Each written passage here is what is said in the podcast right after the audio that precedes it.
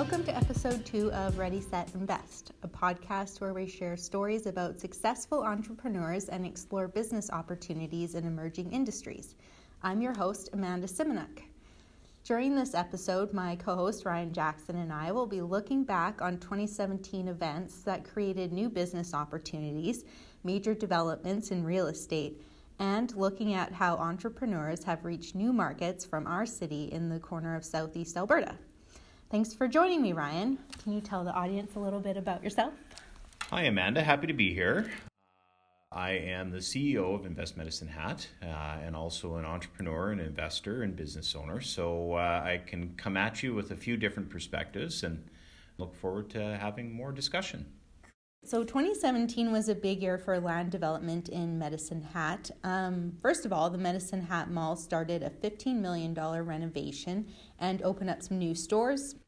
They got a Marshalls, a Home Sense in the old Target Bay, and there's also an Oshkosh that opened, and Livia Rose will be opening next year.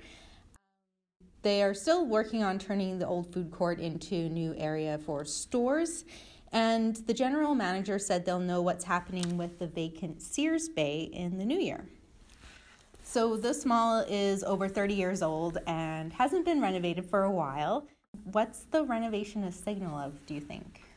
Well, I think like anything, and we're going to talk about development a little later on, but it's really kind of down to new ownership of the mall here in the last couple three years. So I think when anytime you look at an asset or you're investing in real estate, you look at the opportunity that it has to either either be refurbished or refreshed. So in this particular case, it was just it was time. It was time to renovate and update and and be a little bit more uh, like an outdoor strip mall kind of feel. It reduces their operating costs when they do that. So. I think a number of factors, but uh, most of all, I think the city of Medicine Hat just demonstrated the uh, appetite to have something that would be at the mall. Another notable reno is uh, Fire Hall number two. So Chelsea and Travis Sigelco bought that vacant building from the city in February, and they're going to put a 3,000 square foot jewelry store, one of the biggest in Canada, actually. And there's also a barber shop and a restaurant opening up too. So, why would they choose to renovate and repurpose this building? Do you think? We've done a few in our development company as well, and sometimes it just has a better economic model to do a renovation versus building a greenfield development, depending on the market, depending on the location, and of course, uh, if you have some tenants that want to take over the space, and you can come in usually at a little bit less per square foot than a greenfield development can. So, a number of factors again, but uh, the majority of it is the location because you're going into a city area where there's already traffic patterns established and you have an opportunity to leverage that. There's another two notable land developments, which are actually greenfield ones. Um, Lansdowne Equity Ventures and Meadowlands Corporation are developing land at the south end of the city, which is some of the last left in that area. Lansdowne ground on a residential area. It's called Hamptons 2C, and they did this in October. More than half of the 45 lots have sold in what is expected to be a $25 million investment. And the 2018 show homes in the Parade of Homes and Kinsmen Lottery are expected to be in that neighborhood. Don Sanford, the CEO of Lansdowne, was pleased about how easy it was to work with the city in getting the project underway. It took them less than a year to get it serviced and ready for new homes. Timelines seem to have changed in working with the city because that is like pretty fast, isn't it? It is. Uh, definitely, there has been a, a, change with respect to the processes that uh, you go through as a developer with the city and things have definitely uh, improved over the last number of years as it relates to uh, having projects green lighted with the city, whether it be a, an infill like we just discussed or greenfield. So, uh, seeing an outside uh, developer such as Lansdowne come in and continue to make investments because they've been here now for a few years. So, uh, but they do have a number of projects that they've done in the past and it's positive to see that they're continuing to reinvest uh, money into the city and and also have uh, good success with dealing with the city. there's also a lot of commercial activity in the south end too. So Meadowlands and Canalta are both developing hotels and you know using up some of the last prime commercial real estate in that area. Um, where do we see this going? Well, there's a significant uh, increase in the amount of construction, both Greenfield and, of course, Brownfield uh, with the new Save-On location as well, and Tim Hortons and 7 Eleven. Construction is countercyclical typically, and especially when it comes to commercial real estate development. Usually, when you see a downturn, that's when developers start to make plans to build because there's a certain amount of time before you actually see them finished. And the whole idea is that by the time they're done, the economy has turned and you've seen an increase in traffic and you've started to see some more disposable income and more employment and everything else. So it's not uncommon to see that. In the south end, though, we're starting to see it getting filled. So when, what we do expect to see, or what I expect to see going forward, is more activity in the Box Springs area in the northeast uh, or northwest corner of the city, uh, near the Canalta Center as well probably some more hotels and uh, some other things as well. But um, the majority of the population is on this end. So it does stand to reason that you're going to have more commercial development to service that population. We're seeing a lot of activity that's setting the stage for future investment into the city, but we're also seeing some new business too. In August, Atlantis Research Labs, it's a Saskatchewan company that recently moved to Alberta, acquired a local fabrication company, Formtech Machining, to manufacture their methane gas incineration technology called PureJet. This partnership is anticipated to create 200 jobs in the next five years. What's significant about this partnership and the type of jobs it might create?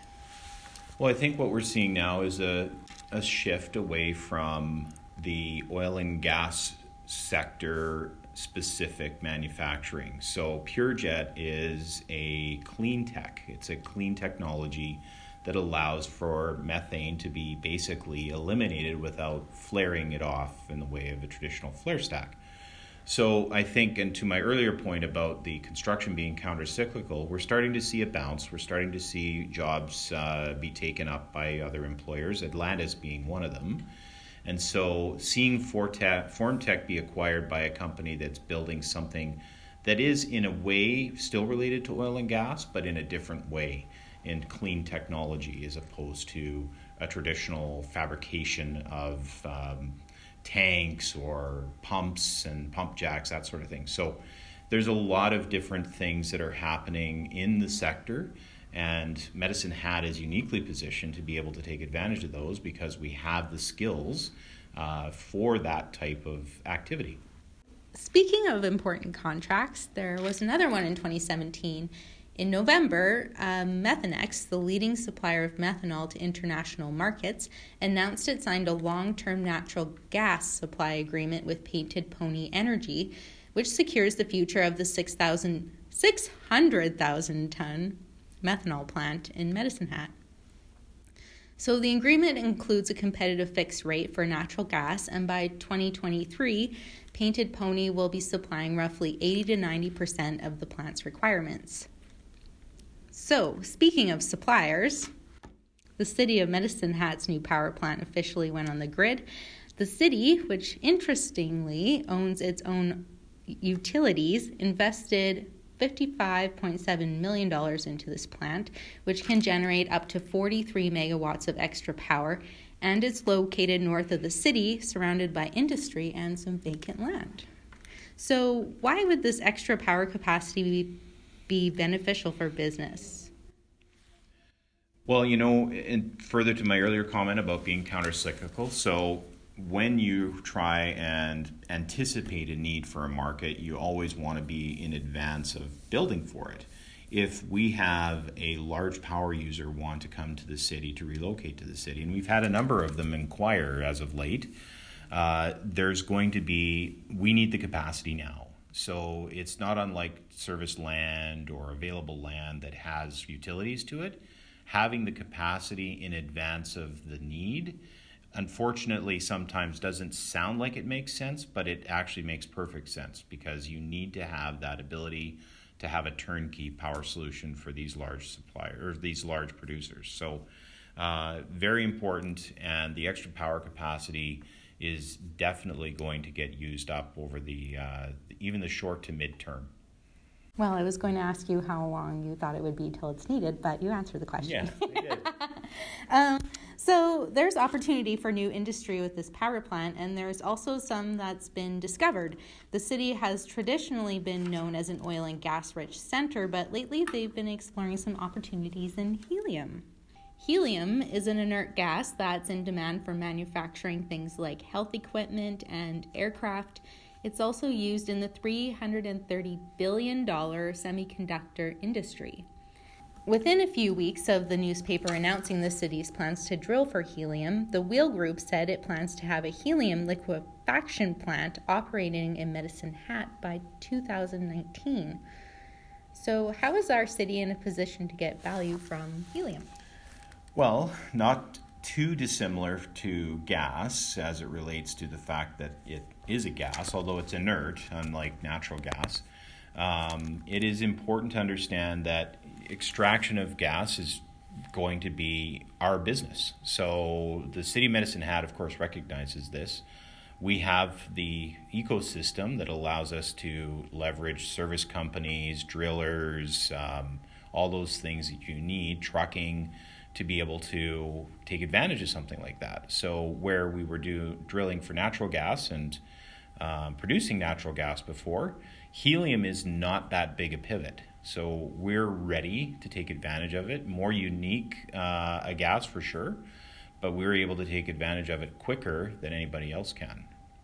2017 was an eventful year for industrial business and land development, but it was also good for small business, um, particularly those that have gone online to target new markets. For example, Christine Russell found her market on Instagram with her children's clothing line, Rustic Pickle, and orders increased faster than she could sew. And so this year, she outsourced the manufacturing of the clothes to a Toronto factory. She's also won the Medicine Hat Chamber of Commerce Export Award and the majority of her stuff is sold online and overseas, but she recently put some in a medicine hat store.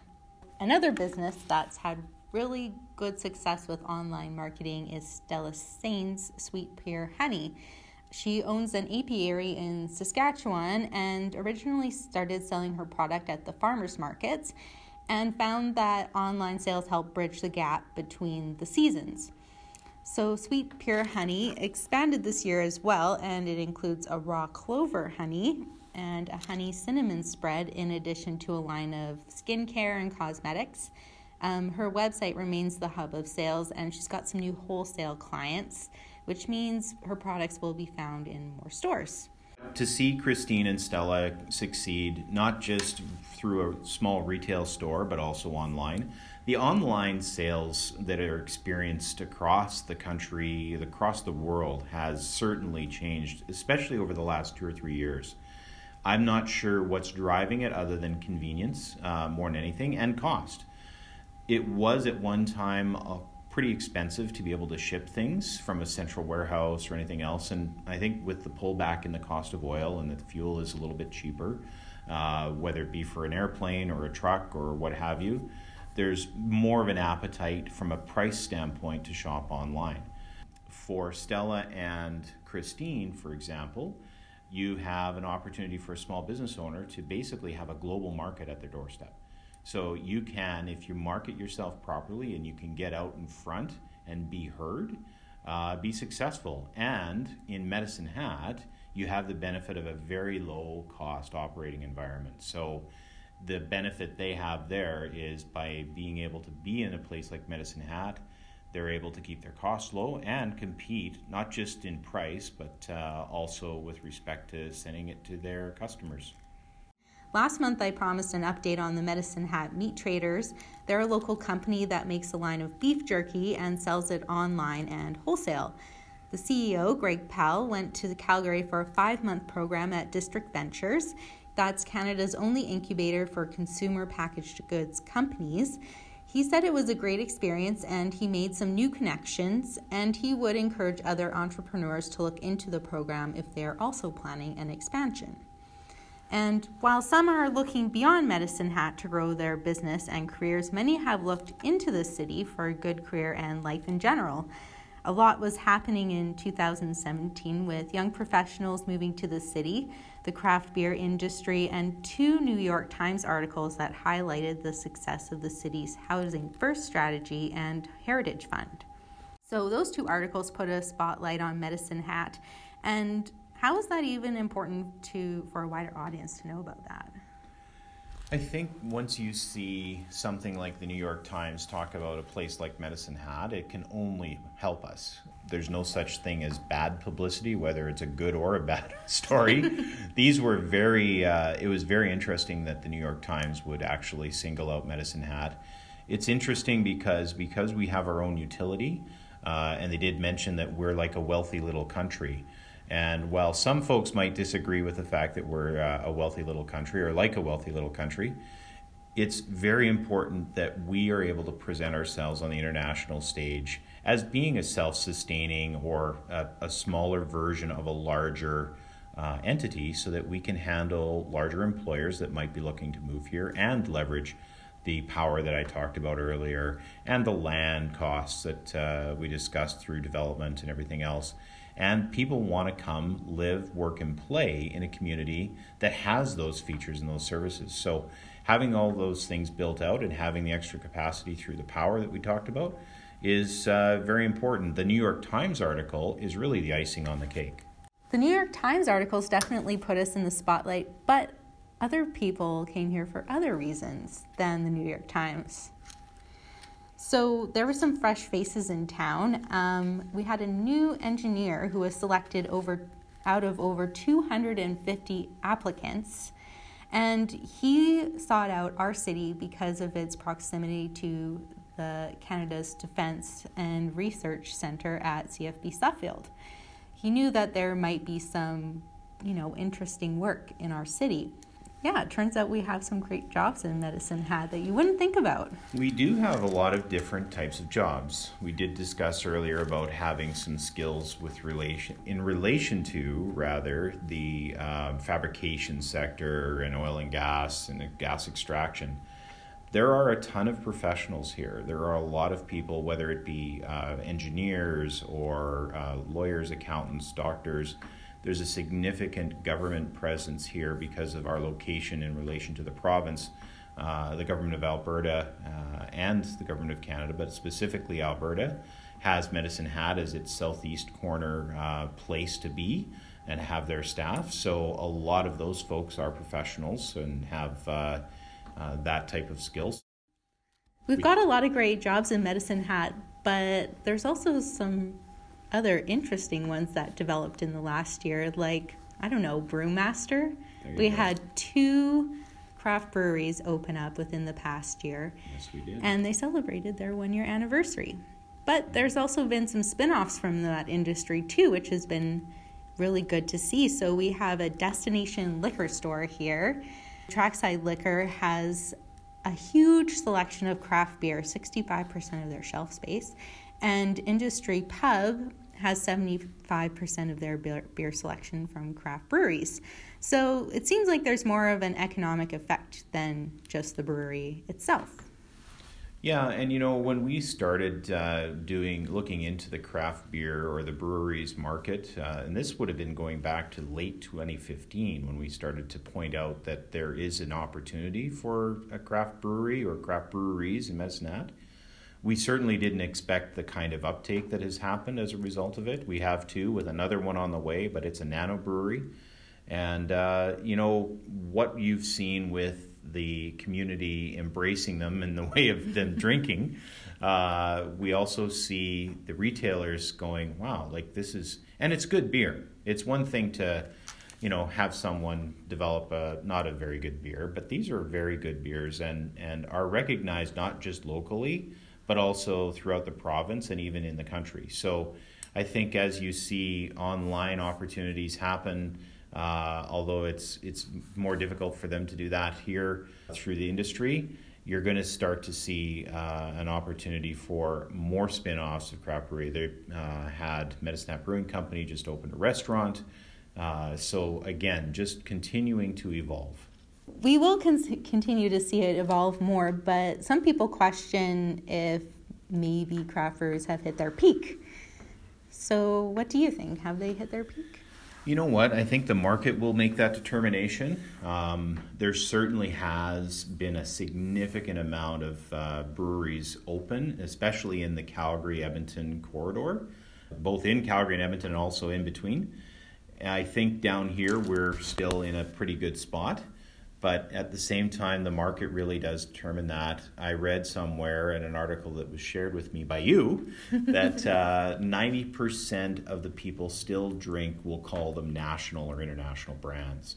So there, the market is still there. I think it's just a matter of how they can capture more of what we'll call the traditional beer market and bring them over into the craft beer side. So I, I believe that they'll do just fine, but it's just a matter of them actually grabbing a little bit more market share because the market's there. It's just a matter of bringing it back to uh, the craft beer side as opposed to the traditional side.